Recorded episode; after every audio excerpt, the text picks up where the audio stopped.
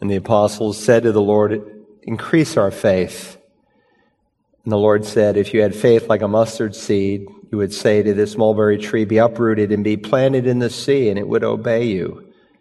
But which of you, having a slave plowing or tending sheep, will say to him when he has come in from the field, Come immediately and sit down to eat? But will he not say to him, Prepare something for me to eat? Properly clothe yourself and serve me until I have eaten and drunk, and afterward you will eat and drink. He does not think the, he does not thank the slave because he did the things which were commanded, does he? So you too, when you do all the things which are commanded you, say, we are unworthy slaves. We have done only that which we ought to have done. Father, we are reminded this morning that we need faith even in the non dramatic issues of life, in our daily service. For we are unworthy slaves and objects of wrath by nature, but in your mercy and in your grace through your Son, you've given us a new standing, making us new creatures in Christ. How grateful we are. And as we just sang, we thank you for that, for the cross, and for the Spirit who is our helper who lives in us. Father, we are so thankful for the last week and the missions conference that you gave us. We want to pause and be still and remember your faithfulness. We are so grateful for the many emails that missionaries have sent from around the world of how encouraged they were and how refreshed they were. And thank you that we were refreshed by their faith as well. We lay before you this project to provide three books of the New Testament in a people that have no such Bible at all. And we pray that you would enable us and those who are involved in the translation process to make this real. Now we come before you, Father, and we thank you that your word is like food. You commanded us like a newborn baby. We are to long for the pure milk of the word so that we can grow. So we thank you for the purity of Holy Scripture, that it is nothing but truth. And we ask that as we open it, you would open our hearts to what is written here. We know this is a challenging book, but you have given it to the church that all scripture is profitable, that you use it to equip us for every good work. So I ask that you'd help me to teach this morning with the insight and power of the Spirit, that you'd use the preparation as I've studied and as I've prayed, and that you would bring it home in a way that only the Spirit can. So we'll give you thanks and praise and honor in Jesus' name. Amen. Would you take God's word this morning, please, and turn to the book of Revelation, chapter 12. Revelation, chapter 12. We have turned a corner and we are in the parenthetical section, or one of the parenthetical sections of the Gospel of John. And it deals with some very important future events. Now, the average person is always interested in the future. If you turn on the television, there's a good chance that you'll hear some expert give his predictions about the future. Some t- scientist may give his predictions of what he thinks will happen in space or technology, or some pundit about the next election, or some diplomat over some issue, say in the Middle East. And of course, we listen every day to the future, maybe the sharpest of all predictions when we hear the weatherman, though not always that accurate, is it? The future is important, and it's big business. Americans will spend in the billions of dollars next year to learn their future through a palm reader or some internet website where they pay a fee to some new age occult person. Yet the Bible is clear that only God knows the future, and God records for us the future here in the Revelation. Now, this is a very important chapter. Some consider it the most important chapter in all of the Revelation. I don't know that I can make that judgment, but I can say that if you do not understand Revelation 12, the rest of the book is going to be really fuzzy to you. So we're going to go through it slow. We'll spend at least three weeks here in the 12th chapter. Uh, you can see this morning we're going to focus just on six verses. I've entitled the message, The Woman and the Dragon. The woman, we will see her identity. The dragon, well, it's identified for us specifically as Satan. But I'm going to read the whole chapter so you know where we are headed here in the days ahead. Revelation chapter 12. Follow along in your Bible. I hope you bring a Bible. You can't mark up an iPad like you need to, at least where you can remember it. Some people just punch it in, Revelation 12. And, but if, uh, some of you, if I said, well, look up the book of Obadiah, unless you had an iPad, you wouldn't know if there is even a book named Obadiah, right? So you need a paper copy of the Bible. It will be very helpful. Believe me, I had the, one of the first electronic Bibles ever produced. I was a tester for it at Dallas Seminary back in the 1980s. There's nothing like a paper Bible to help you to learn the Word of God. So bring one if you can, all right? Revelation 12, follow along. A great sign appeared in heaven. A woman clothed with the sun and the moon under her feet, and on her head was a crown of 12 stars. And she was with child, and she cried out, being in labor and in pain to give birth. Then another sign appeared in heaven, and behold, a great red dragon having seven heads and ten horns, and on his head, heads were seven diadems and his tail swept away a third of the stars of heaven and threw them to the earth. And the dragon stood before the woman who was about to give birth so that when she gave birth, he might devour her child. And she gave birth to a son, a male child who is to rule all the nations with a rod of iron. And her child was caught up to heaven or caught up to God and to his throne. Then the woman fled into the wilderness where she had a place prepared by God so that there she would be nourished for 1,260 days. And there was war in heaven, Michael and his angels waging war with the dragon. The dragon and his angels waged war. And they were not strong enough, and there was no longer a place found in, for them in heaven. And the great dragon was thrown down, the serpent of old, who is called the devil and Satan, who deceives the whole world. He was thrown down to the earth, and his angels were thrown down with him. Then I heard a loud voice in heaven saying, Now the salvation and the power and the kingdom of our God and the authority of his Christ have come, for the accuser of our brethren has been thrown down, he who accuses them before our God day and night. And they overcame him because of the blood of the Lamb and because of the word of their testimony. And they did not love their life even when faced with death. For this reason, rejoice, O heavens, and you who dwell in them. Woe to the earth and the sea, because the devil has come down to you, having great wrath, knowing that he has only a short time. When the dragon saw he was thrown down to the earth, he persecuted the woman who gave birth to the male child. But the two wings of the great eagle were given to the woman so that she could fly into the wilderness to her place where she was nourished for a time and times and half a time from the presence of the serpent. And the serpent poured water like a river out of his mouth after the woman so that he might cause her to be swept away with the flood. But the earth helped the woman. And the earth opened its mouth and drank up the river which the dragon poured out of his mouth. So the dragon was enraged with the woman and went off to make war with the rest of her children who keep the commandments of God and hold to the testimony of Jesus. Wow, what a chapter. Hmm. A pulpit committee was interviewing a young pastor to see if he might be a good fit for their church. And the head of the pulpit committee asked the young man a question. I know you're new. I know this would be your first church, but do you feel like you know the Bible pretty well?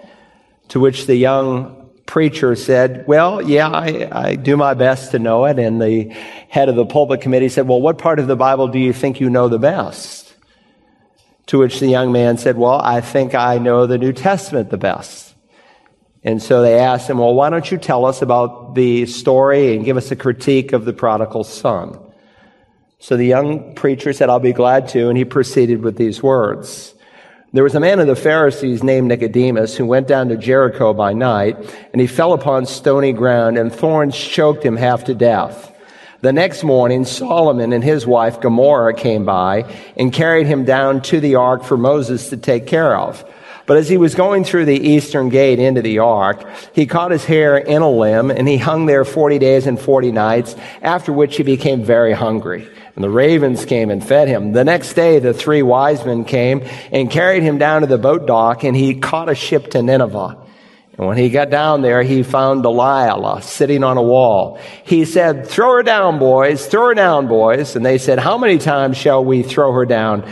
Till seven times seven? And he said, nay, but 70 times seven. And they threw her down 490 times and she burst asunder in their midst. And they picked up 12 baskets of the leftovers. And in the resurrection, whose wife shall she be?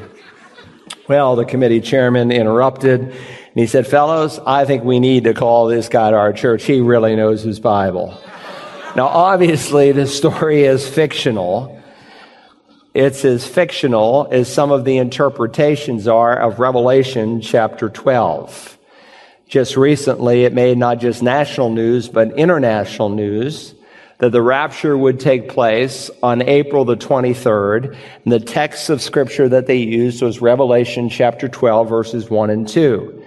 And they said that the moon is now appearing under the constellation Virgo, the sun clothing her, which must mean the rapture of the church. Well, this is April the 29th, if you didn't notice, and we are still here. And so everything is context. The Bible is often abused and misrepresented because it is taken out of its historical grammatical context. So let me dust off your minds for a moment and set the broad context and then the immediate context. Most of you know, as this slide illustrates, that there are three major divisions to the revelation. Jesus commands John to write the things which you have seen. That's the past. He has a vision of the glorified Christ and he writes it down in chapter one. Write the things which are, that's the present, that's chapters two and three, as he records seven actual churches that are in existence in his day. And then the things that must take place after these things, that's the future. So when you come to chapter four and verse one, at the beginning of the verse and at the end of the verse, it begins with the words, after these things. You can't miss it and a door is opened in heaven, which we saw was a picture of the rapture of the church. And it was not by accident that there were 24 elders, a representative number in scripture. These 24 elders represented the body of Christ that had been taken up into heaven. And so the seven churches are never mentioned again. No church is mentioned until Jesus comes back in Revelation 19 at the second coming. So we are in the futuristic section of the Revelation. In chapter four, we see a picture of the Father at the throne. In chapter five, we see the Lord Jesus at the right hand of the Father, who's handed a scroll, the title deed to the earth. And then in chapters six through 19, we see how God is going to reclaim the earth for his son. We've already underscored that these three sets of seven judgments do not happen at the same time, but they happen consecutively. The first are the seal judgments, followed by the trumpet judgments, followed by the bowl judgments. Here's a chart reminding you of the seven sealed scroll. If you remember, the first four seals represented the four horsemen of the apocalypse. We had a sermon on each of these seals. Then the fifth seal represented the martyred saints, those who are won to Christ during the great tribulation, but they are beheaded for their faith because they refuse to follow the Antichrist. The sixth seal we saw represented some cosmic changes in the universe. The first time that happens, and will happen several times during this seven year period. And then when you come to chapter 7, there's a pause in the action. Now understand there is no pause in terms of the events taking place. The pause that we see between the uh, sixth and seventh trumpet is simply a pause to help us, I suppose, to catch our breath, but also to help us to see what God is doing as these judgments unfold. And so in the seventh chapter, we studied the 144,000 Jews who are saved from the 12 tribes of Israel who preach the gospel to the whole world. And then the seventh seal is open. Now, we've seen already that the seal judgments can be seen only one at a time. But when the seventh seal is broken, you can see all seven trumpets, and in the seventh trumpet is contained seven bowls. So there's an order to this madness, and it's not mad at all because God has given this book structure. Six trumpets, a pause of time to help us to see what was going on during these six, I mean, six seals. The seventh seal is open and the seventh seal is contains seven trumpets. Between the sixth and seventh trumpet, as this diagram shows, there's once again a pause in the action. And in the 10th through the 14th chapter, God introduces us to seven very important people. Seven personages that are playing a leadership role during the time of the tribulation period. Now, when the seventh seal is opened, because you can see the seven trumpets, and in the seventh trumpet you can see the seven bowls of judgment, there's 30 minutes of silence in heaven. I mean, it just, I suppose, literally takes their breath away. There's dead silence in heaven. Can you imagine that? Heaven this morning is filled with praise and adoration.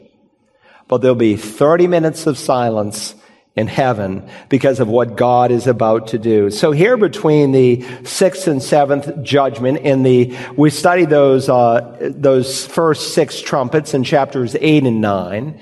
So when you come to chapter 10, again, he's showing us what is happening. And so in chapter 10, we saw the angel in his little book. In chapter 11, we saw the two witnesses that are used by God.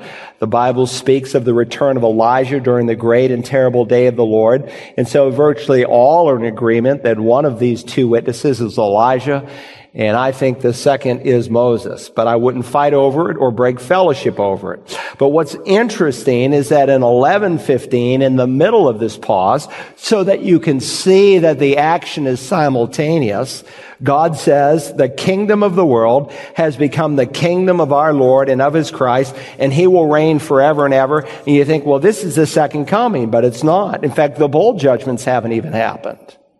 And so you do not see while the seventh trumpet is blown and this announcement is made, you do not see the action of the seventh trumpet that contains the seven bowls until you come to chapter 16. Chapter 15, introductory to the 16th chapter, setting us up for the trumpet judgments. So here's a new diagram for you that you've not seen yet. The seven bowls of wrath. And again, in the seventh trumpet are seven bowls. And between the sixth and the seventh bowl, just a few verses in in this case, but nonetheless a pause in the action so you can see what God is doing. Now, it's clear as you read these three sets of seven judgments that they intensify with time. For instance, in the fourth seal, we saw one fourth of the world affected. In the third trumpet, we saw one third of the world affected. So the intensity in terms of the effect of the judgment is growing. And when the bowl judgments happen, look out. The seal judgments encompass both believers and unbelievers. The, the trumpet judgments do the same, but the bowl judgments will only affect the ungodly lost people of this world. So to give you the big picture in this next diagram, if you'll bring it up for me. Again, the rapture of the church is the next great event on God's prophetic calendar. The Bible has always speaks of the return of Christ for his people as imminent. Nothing has ever needed to be fulfilled since the church was established on the day of Pentecost for Jesus to come and get you. It could happen this afternoon. And so you have to live with that readiness that it might be a hundred years from now or it might be this afternoon. The church has always lived with that perspective. However, the second coming is a very planned, predicted program, and there are many events that must take place. After the rapture, shortly after, there's a peace treaty that is signed by the Antichrist. And you can see this seven year period is divided into two halves by Jesus, by the prophet Daniel, by the apostle Paul, and by the apostle John. Three and a half years each. Israel's protected in the first half. Israel is persecuted in the second half. And so, uh, this is a very important time in human history. And while this passage of scripture will be so relevant to people who are living during this time, studying the pages of scripture to see what is going to happen next, all scripture is given by inspiration. God gave us this set of scripture called the revelation of Jesus Christ because there's application in here for us today.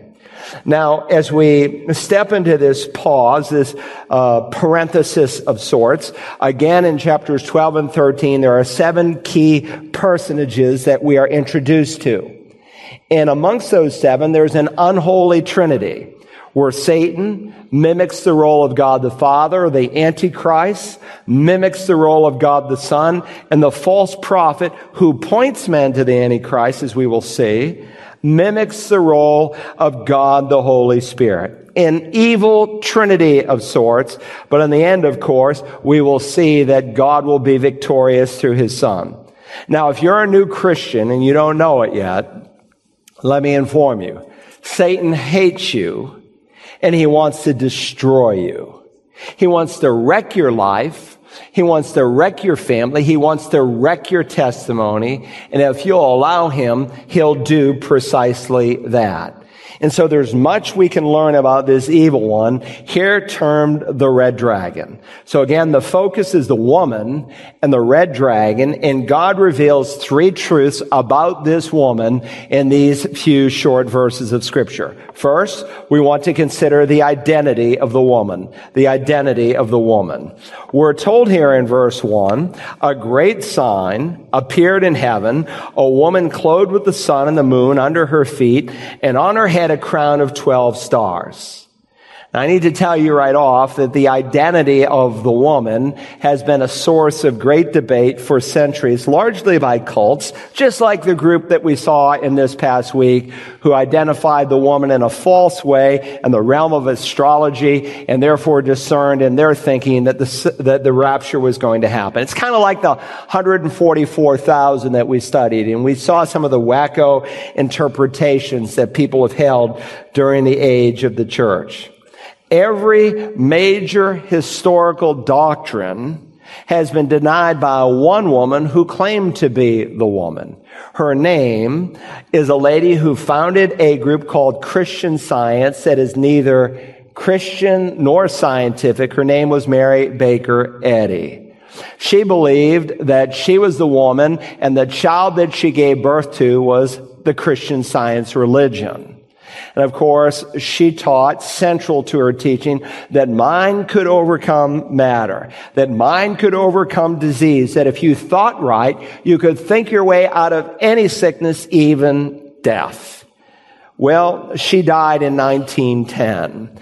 Now, her mansion was right across the street from a dormitory that I lived in for two years when I was at Boston College. And I went over there on occasion just to see, you know, who would show up. And sometimes there would be opportunity for me, even as a new Christian, to give some evangelistic witness. Of course, when she died, it was very difficult for her followers to admit. So they put her in a carriage and propped her up and wheeled her up and down Beacon Street there for a few weeks, and then her body began to decay, and so they decided to bury her, and they buried her with one of the earlier telephones in her coffin because they believed that somehow she would come back and she'd be able to radio them, I guess. Well, clearly she is not the woman. Now, our Roman Catholic friends say that Mary, the Queen of Heaven, is the woman. But that cannot possibly be true for a number of reasons. Mary is dead. She's in a grave. And we're going to see that the woman that is described in these verses is very active in the future. Mary's been dead for a few thousand years. Now we have people like Enoch and Elijah that were translated into heaven. But Mary has not been translated, though that is a central doctrine in Roman Catholicism.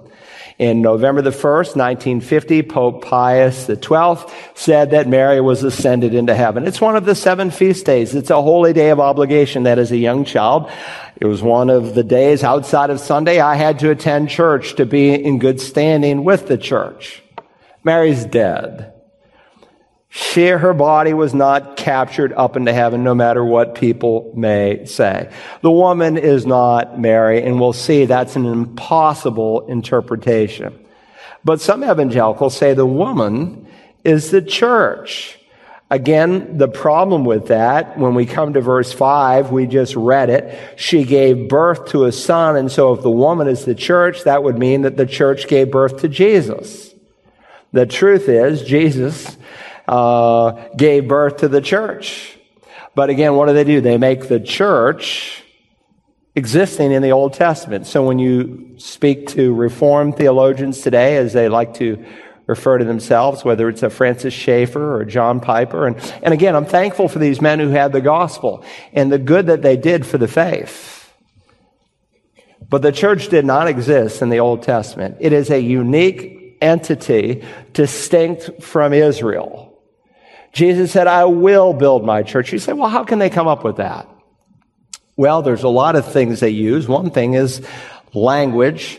As you know, uh, in the early church, most Jews did not read the Hebrew scriptures, but they read the Septuagint, the Greek translation. It's translated, uh, it's abbreviated in your Bible often in the margin, LXX, because it was written supposedly by 70 men in 70 days. That's neither here nor there, but that's what most Jews read. And in the Septuagint, you will see the word for church, ecclesia. And they say, see, the church is there in the Old Testament. The Greek translators of the uh, Old Testament refer to the assembly of people as the church. Well, to be consistent, the word church is also used in the New Testament of a mob of people that want to kill the apostle Paul. It just meant an assembly of people. They may be called out for holiness as we are, but they also may be called out even for evil. But again, if you want to say that God is done with Israel, that the church is the new Israel, then you have to somewhat allegorize the Word of God and come up with a different interpretation. Now, why do we not interpret the Scripture that way? Because God gave us a method for interpreting. You say, well, how do you know your method is right, Pastor? I'll tell you why. Because God contained within the scripture how to interpret the scripture.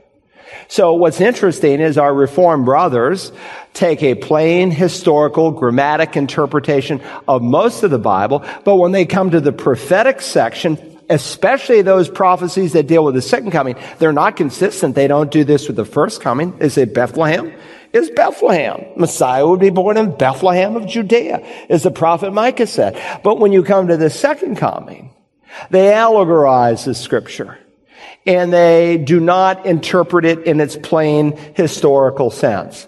And yet, when you see, for instance, when we're studying the prophet Daniel, in Daniel 9, he was reading the prophet Jeremiah, who is his predecessor. And he's wondering, well, how long are we going to be here in Babylon?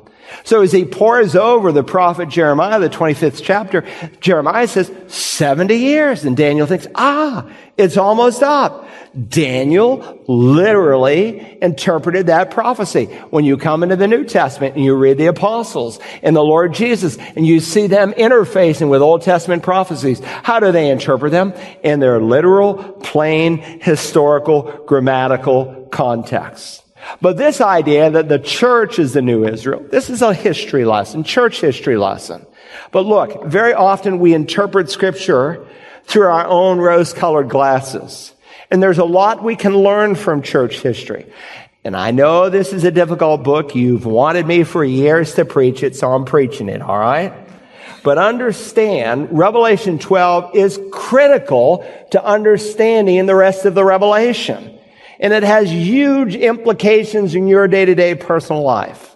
But there was a fellow, a late church father, as we call him, called Origen, who lived during a time in human history that to preach that Jesus was a king who would have a literal kingdom on the earth would not go over well with a Roman emperor. It could mean your life. So he somewhat allegorized the scripture. There's a fellow who came after him. His name was Augustine of Hippo.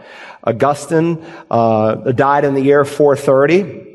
And he too said that the church was the new Israel. He was a, what we call today a staunch Calvinist. Now obviously Calvin comes centuries later. He doesn't come until 1509. But still he's called Augustine the father of predestination. Why?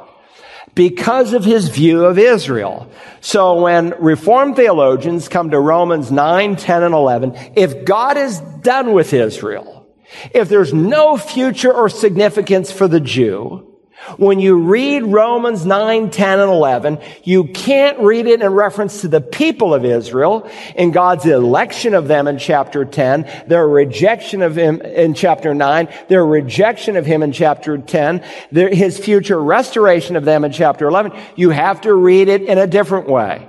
So Calvin came to Romans 9 and he says it's not dealing with God choosing Israel out of all the nations of the world, but God choosing you to go to heaven and you go to hell. Sorry, no inference implied there, all right? So it creates a dynamic that is unhealthy as you approach the Word of God.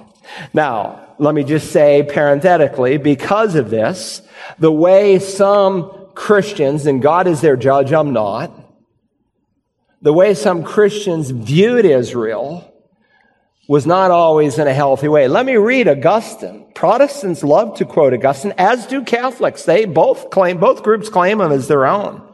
Augustine said this of the Jews. He believed that the Jews, he says, how hateful to me are the enemies of your scripture. How I wish that you would slay them, the Jews, with your two-edged sword, so that there should be none to oppose your word. And then he writes in the treatise against the Jews that they, the Jews, must be allowed to survive, but never to thrive. So there are proper punishments for their refusal to recognize the truth that the church claims. You go into Yad Vashem. Some of you will be there with me, Lord willing, in about 10 days. And the very first exhibit you see are these words written by Augustine. These hateful, heinous words about the Jewish people. No wonder Jewish people kind of just broad brush us all together. Oh, this is what Christians believe. So here's Augustine. He says, let them live so that they might suffer. And again, his theology is adopted by the Roman Catholic Church. And the Roman Catholic Church to this day says, we are the new Israel. We are the people of God. There's no significance for the Jewish people. Well, you got men like Calvin and Luther who grow up in the Catholic Church. They're studying to be priests. One becomes a priest. One is in the process. And they think, look, we're looking at all this corruption with the Pope and the cardinals and the bishops. They can't be the people of God. Only those who've been transformed by a second birth who are born again. And so they redefine the church, but they keep the same doctrine. That the church, the body of born again believers, not the institutionalized church, the body of born again believers is the new Israel, and God is done with the Jewish people. So here's the words of John Calvin. He said, and I quote, the Jews are a rotten, an unbending people whose obstinance deserves they be oppressed without measure or end, and that they die in their misery without the pity of anyone. Oh, that's hurtful. Martin Luther recorded these words in 1563. Listen. When then, what then shall we Christians do with this damned, rejected race of Jews? Since they live among us and we know about their lying and blasphemy and cursing. We cannot tolerate them if we do not wish to share in their lies, curses, and blasphemies. Let me give you some of my honest advice. First, their synagogues should be set on fire, and whatever does not burn up should be covered and spread over with dirt so that no one may be able to see a cinder or a stone of it. And this ought to be done for the honor of God and of Christianity in order that God may see that we are Christians and that we have not wittingly tolerated or approved of such public lying, cursing, and blaspheming of his sons and his Christians. Secondly, their homes should likewise be broken down and destroyed. For they perpetuate the same things there that they do in their synagogues. For this reason, they ought to be put under one roof or in a sizable or in a stable like gypsies in order that they may realize that they are not masters in our land as they boast, but miserable captives as they complain incessantly before God with bitter wailing. Thirdly, they should be deprived of their prayer books and Talmuds in which such idolatry lies, cursing, in blasphemy are taught. Fourthly, their rabbis must be forbidden under threat of death not to teach anymore. Fifthly, passport and traveling privileges should be absolutely forbidden to the Jews. You ought not, you cannot protect them unless in the eyes of God you want to share in all of their abomination. To sum up, Luther writes, Dear princes and nobles who have Jews in your domains, if this advice of mine does not suit you, then find a better one so that you and we may all be free of this insufferable devilish burden, the Jews. And so Augustine adopted his theology from Origen. Catholicism, Catholicism adopted their theology from Augustine and Luther and Calvin from Romanism with a different spin on it. And the problem with all these men is they did not understand the role of the Jewish people, the Hebrew people, and the salvation of the world. God made an unconditional covenant with the people of Israel. And so when they read again Romans 9, it was not in terms of national election because God's done with the Jew. It was in terms of personal election. Look, you give Romans 9, 10, and 11 to any new Christian who has not been yet educated beyond his own intelligence and say, give me in one word what Romans 9, 10, and 11 is, and he'll tell you, well, it's obviously about Israel. You have to be educated into their position beyond the simple, plain reading of scripture.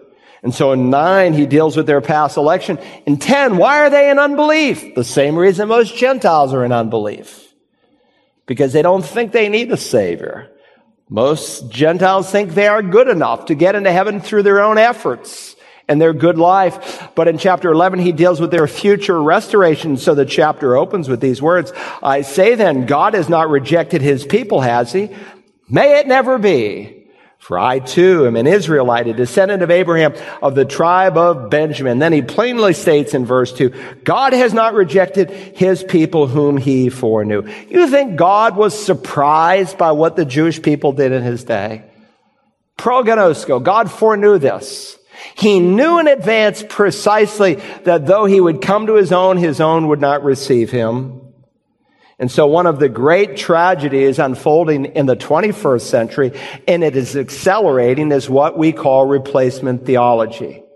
Most of you realize that historically, most evangelicals in America were pro-Israel. They understood that God used the Jewish people to bring the first coming, and He will use them to bring the second coming, and that Israel is God's prophetic yardstick of what He is doing in the world.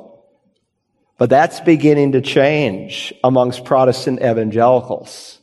Look, I believe the only reason God hasn't smushed us as a nation is because beginning with Harry Truman, there were evangelicals who had access into the Oval Office that were exhorting him, pleading with him to protect Israel as a people. Here we are as a nation, 60 million of us are missing. We've taken the technology that we developed as a people, we call it abortion, and we have sold it to nations across the world, and 600 million little babies are gone across the planet. As a nation, we, through our movies and our music, have promoted sensuality and adultery and premarital sex and extramarital sex as normal. Now we are promoting homosexuality as an alternative lifestyle and transgenderism. Well, who are we to judge? Who are we to say what sex you are? That it's not measured between your legs, but between your ears. That's America. And I'm telling you, if we oppose Israel, it's over for this nation. Why do you suppose Adolf Hitler had Martin Luther read in the churches in Germany? He did for a reason. Because he wanted the Jewish people, who for the most part were nominal Christians and not born again at this time, he wanted them to oppose the Jewish people. And so the seeds are being sown for an anti-Semitism that we're going to study in the Revelation that is eventually going to sweep the world where all the nations of the world in this final seven year segment of history are going to oppose Israel, including the United States. Now look here at verse one. A great sign appeared in heaven, a woman. This woman is not the church, so the church is represented as a woman. She's represented as the bride of Christ. Just remember she's the bride of Christ, and clearly in this context, uh, she's not giving birth to Christ. It's just the opposite. Christ gives birth to the church. The church didn't exist in the Old Testament. Jesus spoke futuristically, I will, I will, I will build my church. If you want to study that, it's one of the sessions in the ecclesiology course in the Institute of Biblical Studies, and I walk through five proofs why the church? Well, we know it didn't begin when Jesus walked on the earth, but it began literally actually on the day of Pentecost after his ascension. That would be for your future study. And so a great sign appears in heaven, and it is indeed a sign. This cannot be the church. It certainly cannot be Mary because we're going to see in a moment that the woman flees into the wilderness. Oh, but if all of Revelation, with the exception of chapter 19, took place before 70 AD, then you could make Mary fit in here and you could wedge her in. But again, do we have freedom to interpret prophecy that way? If I say to you, I'll meet you tonight for dinner at six o'clock. Hmm. I wonder what the pastor meant by dinner. I wonder what he meant by six o'clock. You know, no, I meant what I said. I said what I meant. God gave language to communicate. And so again, God gave us a pattern on how to interpret the scripture. Now, two truths are highlighted about this woman. The first concerns the identity of the woman, the identity of the woman. Let's read the verse and step through it carefully. A great sign appeared in heaven, a woman clothed with the sun and the moon under her feet, and on her head a crown of 12 stars. Now, the wonderful thing about interpreting prophecy is that for the most part, it interprets itself. And when there's a figure of speech involved, God alerts us to it. And he does. He calls this woman a sign. A sign, a semeion, a mega semeion, a great sign. Remember, a sign pictures something. Baptism, we just baptized a dear precious little girl today. She pictured the death, burial, and resurrection by her baptism. So what does this sign picture? Now remember, the best interpreter of scripture is scripture itself. And while there are 404 verses in the Revelation, 300 of those 404 verses have some allusion to the Old Testament. The challenge is, is it never says, David said, Isaiah said. You just have to read with a certain knowledge of the Old Testament. But the Old Testament, in many ways, is the code to unfolding the revelation. And you may not know a whole lot about the Bible. You say, you know, this sounds somewhat familiar. Maybe this is not Virgo, as these guys said. And what is this referred to? Well, remember in Genesis 37? The biography of Joseph that's given in the last quarter of the book of Genesis. And Joseph has a dream of the sun and the moon and the 12 stars. And of course, the sun represented Jacob, who's later renamed by God Israel. And the moon represented Rebekah. And the 12 stars represented the 12 sons that pictured the 12 tribes of the nation of Israel from whom the Messiah would come.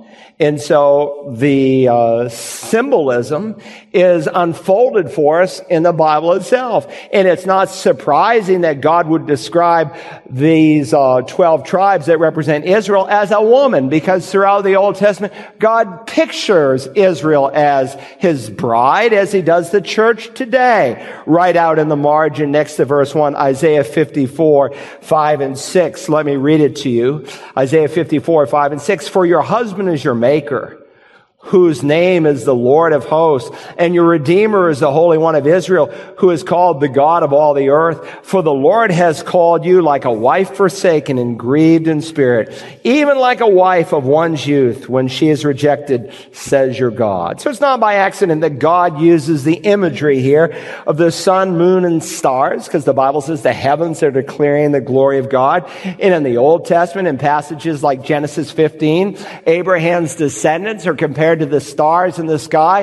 And Israel as a nation becomes a picture of God's glory and honor. So the identity of the woman is no mystery. And again, we'll see in just a moment, it is impossible to take it any other way because of the verses that follow. Beyond the identity, let's think for just a moment about the destiny of the woman, the destiny of the woman. We read now in verse 2, And she was with child, and she cried out, being in labor and in pain to give birth.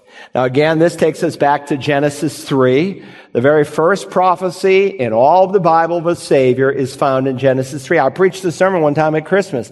I called it the first Christmas sermon in the Bible. It's found in Genesis 3.15. The proto-evangelion, we call it in Latin, the first gospel where God in that passage speaks about the seed of the woman crushing the serpent's head.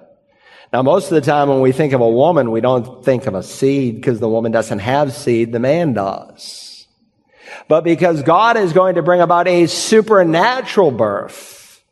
He is going to allow conception to take place in some dear Jewish woman's womb by the power of the Holy Spirit. And so Jewish women for centuries have recognized that some dear Jewish girl would give birth to the Messiah, and it's the earnest desire of every pious Jewish woman, even to this day, who do not know Jesus yet as Lord. And the Old Testament, both the prophet Isaiah and the prophet Jeremiah use the uh, imagery of Israel being in labor. And when you come to Romans chapter 9, God describes the Jews with these words. Listen, Israelites, to whom belongs the adoption as sons and the glory and the covenants and the giving of the law, the temple service and the promises, whose are the fathers and from whom is the Christ, the Messiah, according to the flesh, who is over all God blessed forever. Amen. Paul is telling us that Israel is going to give us the Messiah,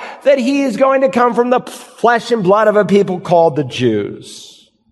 So if you hate the Jews, you hate Jesus because Jesus is a Jew. And so in the fullness of time, Messiah steps into the world through this God ordained, God protected, God called, God blessed people through whom the Lord Jesus comes. And this is why we're warned in Genesis chapter 12. And I'll bless those who bless you, and the one who curses you, I will curse then you, all the families of the earth will be blessed. You know, I was in a foreign country. I heard a pastor make a joke about a Jew. I said, I don't know how you can make that joke, my friend. God says, I'll bless those who bless the Jews. I'll curse those. Don't make a joke about the Jewish people. I don't find that funny. Every Christian is blessed because of Israel. We have a Bible that is a Jewish book written by all Jewish people who gave us a Jewish Messiah.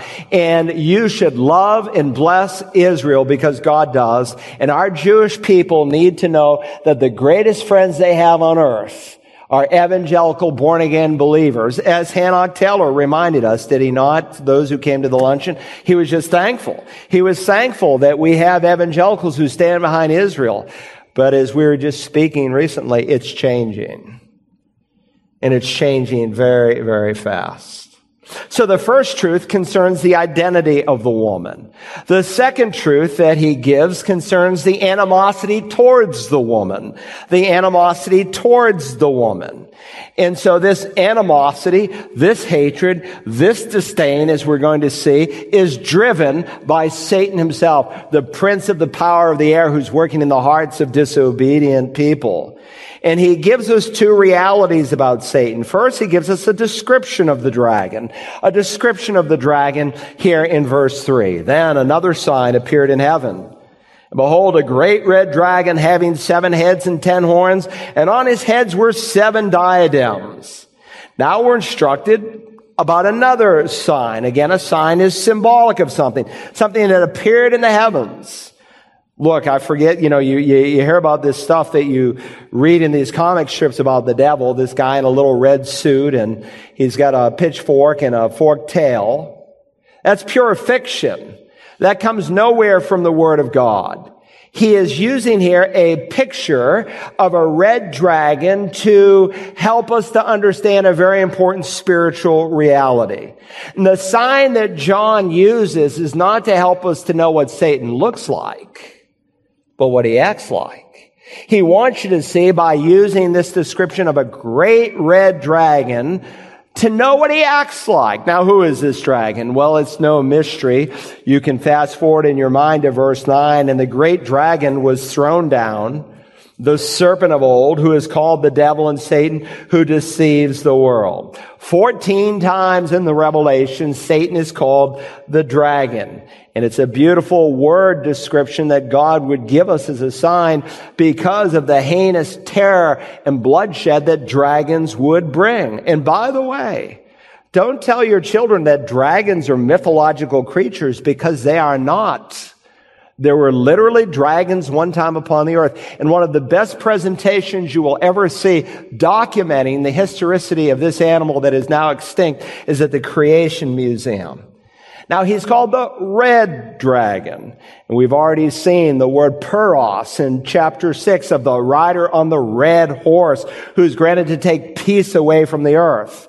And Satan is a great red dragon because he is the author of bloodshed. Jesus said of him, the thief comes only to kill and to destroy and to steal. Jesus also said of the devil, he was a murderer from the beginning. And so the color red is a beautiful symbol. He is a, this is a great sign. Why? Because great, Satan is a great person in the realm of evil, of course. Now, originally he was called Lucifer. Now, some of our English Bibles, instead of translating the word, interpret the meaning of the name Lucifer, which means the son of the morning, but you're in the same place. You call him the son of the morning or you call him Lucifer. It doesn't matter to me. But let me just say this. Most people, when they think Lucifer, they think of, ooh, that's evil. But actually, Lucifer was his good name. That was before he fell. That was his holy name. Before he ever rebelled against God and became the dragon, became Satan of old. And behold, it says here in verse three, reading a little further, and behold, a great red dragon having seven heads and ten horns, and on his heads were seven diadems. Now the seven heads the ten horns, the seven diadems are going to be explained in great depth in Revelation 13 and 17. And we've already seen, we've experienced it a few times. John will just drop a little preview and then he'll explain it later. He's dropping a preview here, but in chapters 13 and 17 of the Revelation, he is going to unfold it for us and he will interpret this for us. You might want to write over the word seven heads, 17 colon 9 for Revelation 17 9. Because there we learn that the seven heads represent seven mountains. And then over 10 horns, write 17 colon 12, 17 colon 12. Because there we're told that 10 horns represent ten kings. Now, horns in the Bible, if you're with us in our study of Daniel, and there is reason to this madness, why do we study uh, Daniel before Revelation? Because Daniel, in many ways, unlocks a lot of the symbolism in the Revelation. Some of you are new to the church, and you told me that you're studying the book of Daniel, and what a huge help it is to you right now as you study the Revelation, and it will be. And some of us need to go back maybe and review it. But if you remember, horns in the Bible are are a symbol of power and heads are a symbol of wisdom. And it's magnified by the adjective seven heads because seven is the number of completion or perfection as it's used in scripture. And so the devil has seven heads because he's full of wisdom. Remember what Ezekiel said?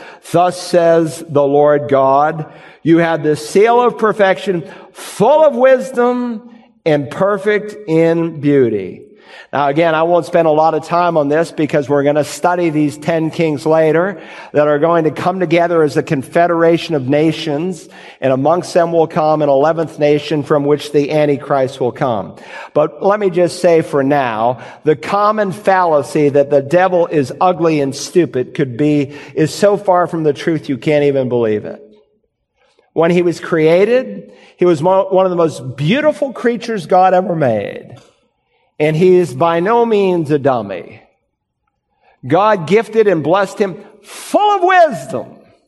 And of course, now he is using his intellect for evil. He's not some ugly creature. He's one of the most beautiful creatures God ever made, and he's not stupid. He is smart, he's clever and wise in the realm of evil. Now we've just cracked the door on what John says A great red dragon having seven heads and ten horns, and on his head were seven diadems. And as we'll see, as John will do over and over again, he'll come back and he'll detail it for us. So hold on to your pew belt and we'll come to it later, all right? Now, beyond the description of the dragon, let's think for a moment about the destruction of the dragon, the destruction of the dragon. Now, while Satan wars with Israel, by sneak preview with greater details to follow, we're going to learn that ultimately his war is with the Lord Jesus.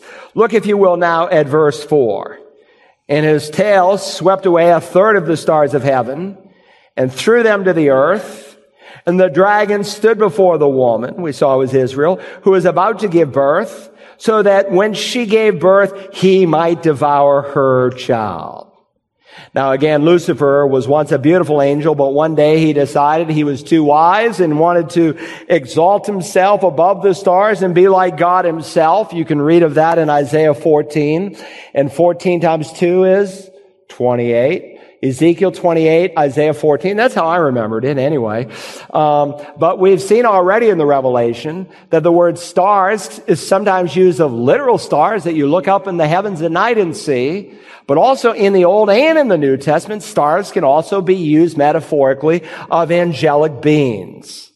And we will study next time in the Revelation the career of Satan. So you come back for that. It's very important. But John reveals for us the number of angels that rebelled with Satan. We don't learn that in the Old Testament. That's a New Testament revelation. That a third of the stars, a third of the angels fell with Satan. Now we know the ultimate end of all of these fallen angels. It will be the lake of fire. Satan's not in hell. People say, well, the devil's in hell and he's after you. Satan's never been to hell. He's not there. He will be someday. He's coming, but he's not there yet.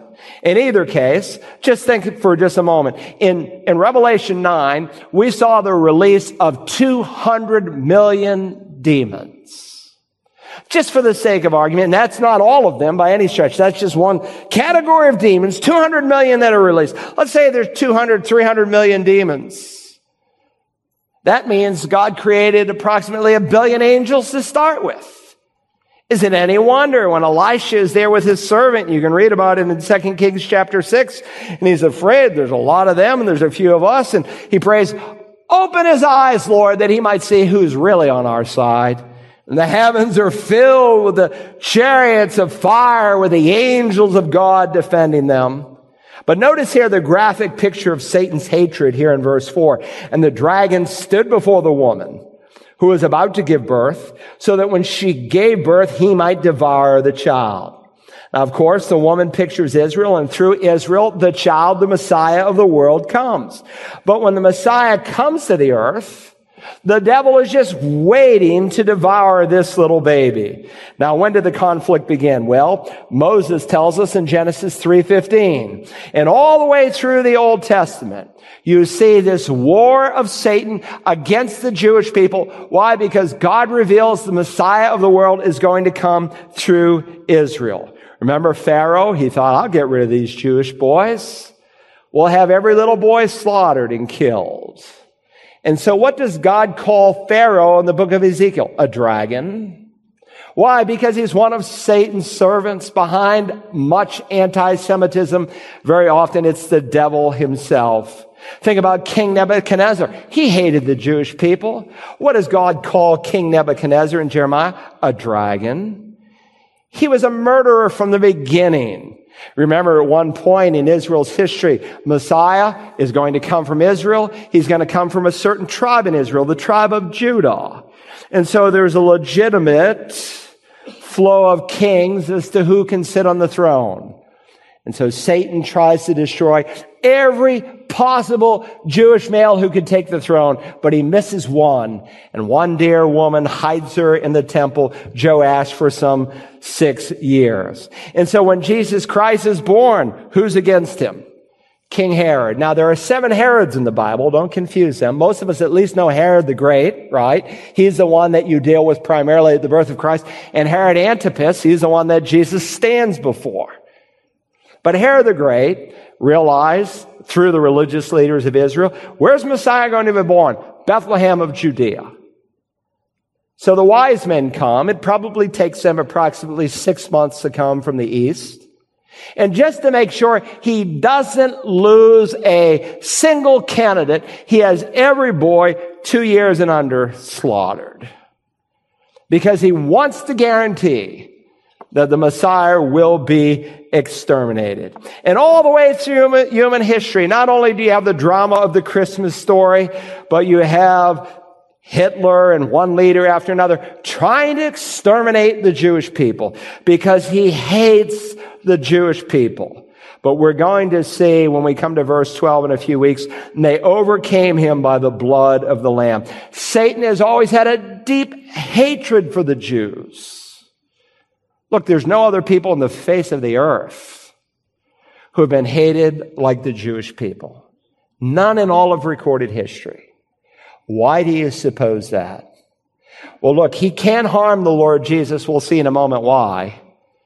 But he can harm Israel and he can harm those who give allegiance to Israel. Let's move to the next point. We'll run out of time otherwise. Beyond the animosity towards the woman, uh, let's consider finally the prospect for the woman. The prospect for the woman. In verses 5 and 6, he tells us about the prospect or the future of this woman called Israel. And he underscores two realities. First, the woman is given the victorious Messiah.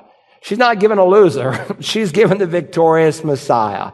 We read now in verse 5, and she gave birth to a son, a male child, who is to rule all the nations with a rod of iron. And The child was caught up to God into his throne. So she gave birth, and that refers to Israel because as you study the Old Testament, the whole nation is involved in the bringing of the Messiah, though Mary obviously alone delivers him. And they gave birth to a male child that, as we'll see, can only refer to the Lord Jesus. Now, it's kind of interesting because he takes this male child from his cradle to the crown. He's caught up into heaven, which is where he is today, at the right hand of the Father. And he doesn't deal with any of the intervening details. He doesn't deal with his life, his ministry, his death, and his resurrection. And in all of those things, of course, Satan and all of his attacks against Jesus was totally defeated. But he wants the readers, especially in this future day, but for us as well, to know that we are on the winning side, that we have a victorious sovereign Lord who is ruling and reigning, and he is coming again to rule the nations with a rod of iron. A male child who's to rule all the nations with a rod of iron, and her child was caught up to God into his throne. Satan failed to destroy Jesus at his birth. He failed to destroy him during his life when he brought him out there to that corner of the temple and tried to get him to bow down and worship him. And he failed. He thought he was victorious in the death, but Jesus made spectacle of over him and all the demonic realm, the Bible says, through the blood of his cross. And now he's ascended into heaven and he can't touch Jesus. But he can touch the Jews, those whom Jesus loves. Now, some people have asked me before, not too often, but a few times, why didn't Jesus just stay on earth? Why did he ascend into heaven after the resurrection? Why didn't he just stay here? Well, there's several reasons. It's a sermon in itself. But remember, God made some promises to Israel. And because he came to his own and his own received him not, that for the most part they were in unbelief. Messiah could not yet rule and reign upon the earth. And there are many other reasons for the ascension. The ascension is prophesied in the Old Testament. God said it would happen. It's prophesied in Psalm 66. And the apostle Paul quotes Psalm 66 in reference to the ascension in Ephesians 4. Therefore it says, when he, Jesus, ascended on high, he led captive a host of captives and gave gifts to men. One function of the ascension is it emptied out Sheol. If you lived on the other side of the cross, when you died, you went to righteous Sheol or unrighteous Sheol. Unrighteous Sheol is also called hell. It's a place of torment. Righteous Sheol is also called Abraham's bosom. But it was not absent from the body present with the Lord. Why? Because Messiah had not yet died in time and space and made a provision for your sin to be wiped away and for you to be credited with holiness. So the ascension, God takes out the spirits of all those dead Old Testament saints. They await the resurrection of their body as we do today for our loved ones. Today, absent from the body, present with the Lord. But Jesus is ascended in heaven and other reasons for the ascension. What is he doing there this morning? He's praying for you. You ever think about that? It's sobering to me sometimes. Jesus is praying for me and for you. Does that motivate you to failure or to be an answer to his prayer? I hope the latter. He's preparing a place for you. It's going to be nice. He's had 2,000 years. he cleansed the temple in heaven. He said, it's to your benefit. I tell you the truth. It's to your benefit that I go away. And he sent the Spirit just as he said. And she gave birth to a son, a male child who is to rule all the nations with a rod of iron. And her child was caught up to heaven and to his throne. Where does that come from? Psalm 2, Psalm 2 verse 9. In fact, in the book of Acts, in the early chapters, they quote this very Psalm, Psalm 2 is being fulfilled in the Lord Jesus. And so Satan may think he's on the winning team, but he's not, and it's going to be revealed to him, and we'll study it next week. He's only got a short time left. Look at verse 13. I'll give you a sneak preview. And when the dragon saw that he was thrown down to the earth, he persecuted the woman who gave birth to the male child. Satan couldn't kill the Jewish Messiah, so what does he do? He vents his hatred on the people who gave the world the Messiah, and that's been his pattern all the way through human history, but it's going to intensify at the end of time. You talk about persecution on the Jews. They haven't seen anything yet. Finally, not only does Israel give us a victorious Messiah who will reign the world, the woman is given protection from God. There's a protection that some of the Jews will know. We'll study it. Look at verse six. Then the woman fled into the wilderness where she had a place prepared by God so that she would be nourished for 1,260 days. Now look at this slide for a moment. Again, we are reminded that in the first half of the tribulation period, Israel is protected. The Antichrist then goes into the temple, a rebuilt temple. He makes himself out to be God. There's an act of idolatry that takes place that will show the Jews that he can't possibly be the Messiah. And then he will persecute Israel. And so in the prophet Daniel, in the words of Jesus, in the words of Paul, and in the words of John, this seven year period is divided into three and a half years called a time, times, and half a times, 1260 days or 42 months. It's not by accident. And so God is going to protect some of Israel and they're going to go to a place in the wilderness. Some think it's Petra. Some of you have been there with me. We'll talk about that, so I'll just say that. You say, what does this have all to do with me, Pastor? All scripture is given by inspiration and it's profitable. You say, I'm not sure how this applies to me. Let me give you three applications, okay? And we'll close. Number one, I learned from this section of scripture, just these few verses, that Satan hates Jesus and he hates the Jews. And by application and extension, he hates you. We have been reminded just briefly this morning, but it's going to be expanded as we work through this book, that there is a deep rooted hatred today for the Jewish people. And if you've been a Christian for very long, then you know that the devil prowls about like a roaring lion seeking someone to devour. He hates you. Someone asked me, they've asked it a few times actually. It's a good question. It's a fair question. And I love, I, I just, I wish I could still teach the discovery class because I love the questions and the honesty that comes out of that classroom. They said, Jesus said, love your enemies. Should we love the devil? He said, no. You should hate him. He is confirmed in his fallen state. Angels cannot be redeemed. People can be. There's a reason for that. You should hate him with all your might because he hates you. And he is the one who is working through the anti-Semitism of Hitler or Stalin. And what's happening today in Western Europe, what's happening in the Muslim world, Iran wants to exterminate the Jewish people. Repeatedly, they will have their rallies on Friday. And if you read the transcripts, which I do from time to time, they want to literally drive the Jewish people into the sea. They've not changed their tune one bit. They are willing to sacrifice their own sons and daughters in some occasions. Recently, in one nationally published magazine, one Muslim mother said this of her son, who strapped a vest to himself and took out 10 Jewish men. She said, because I love my son, I encouraged him to die a martyr's death for the sake of Allah. Jihad is a religious obligation incumbent upon us, and we must carry it out. I sacrificed my son as a part of my obligation. I asked Allah to give me 10 Israelis for my son, and Allah granted my request. My son made his dream come true, killing 10 Israeli settlers and soldiers. Our God honored him even with more than that, and that many Israelis were wounded. Now, if that's not from the pit of hell, I don't know what is. Muslim extremists have a so-called faith where they are called to die for God, where Christianity is centered in God coming to die for us. It is so different from what they teach. Muslim extremists die so that others can die. Our Savior comes and dies so that others can live. Satan is anti-Christ, anti-Jew, anti-born again Christian, anti-Israel. He hates Israel, he hates Jesus, and he hates you. Secondly, I'm reminded that just as God loves Israel with an everlasting love, so he loves us.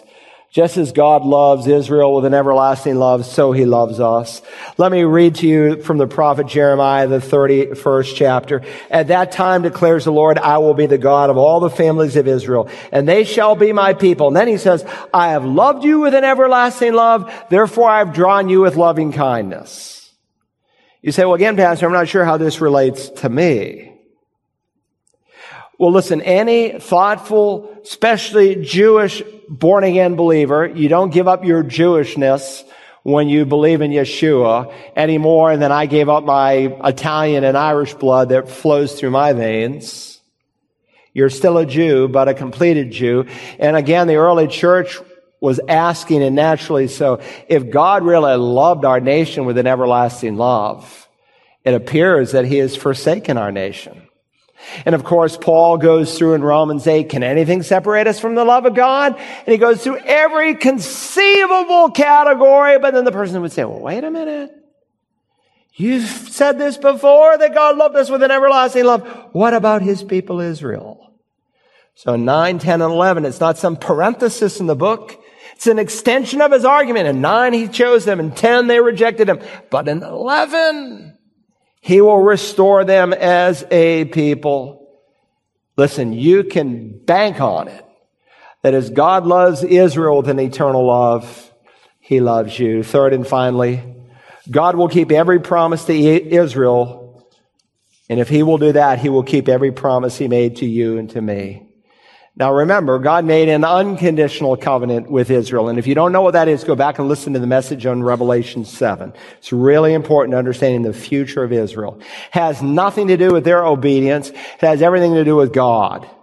In Deuteronomy 7, Moses writes, For you are a holy people to the Lord your God. The Lord your God has chosen you to be a people for his own possession out of all the peoples who are on the face of the earth. Now, God made some promises to Israel that He is going to keep because, again, they are unconditional in nature and it has nothing to do with the obedience of Israel. He will never, ever abandon the Jew as some of our dear Reformed brothers are teaching. Listen to these words and listen carefully. Thus says the Lord, who gives the sun for light by day and the fixed order of the moon and the stars for light by night, who stirs up the sea so that its waves roar. The Lord of hosts is his name. If, listen to these if then statements. If this fixed order departs from before me, declares the Lord, then the offspring of Israel also will cease from being a nation before me forever.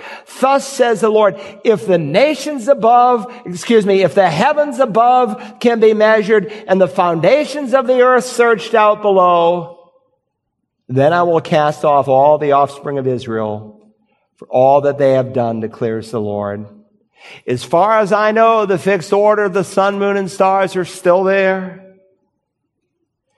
The universe hasn't disappeared. We find out every year it's a little bigger than we thought the year before. God hasn't abandoned Israel.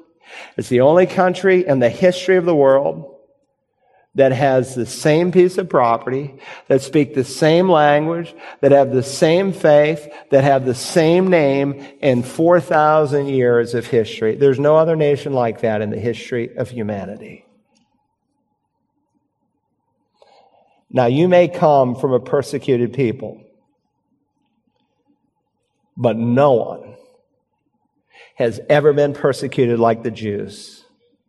And there are about 7 million Jews surrounded by some 200 million Muslims who hate them.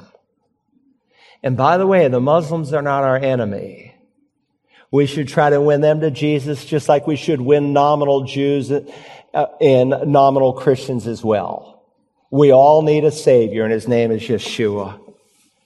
Nicodemus came to Jesus one night and he thought, because he was a teacher of Israel, a child of Abraham that he was okay. And Jesus said, you must be born again to enter the kingdom of God.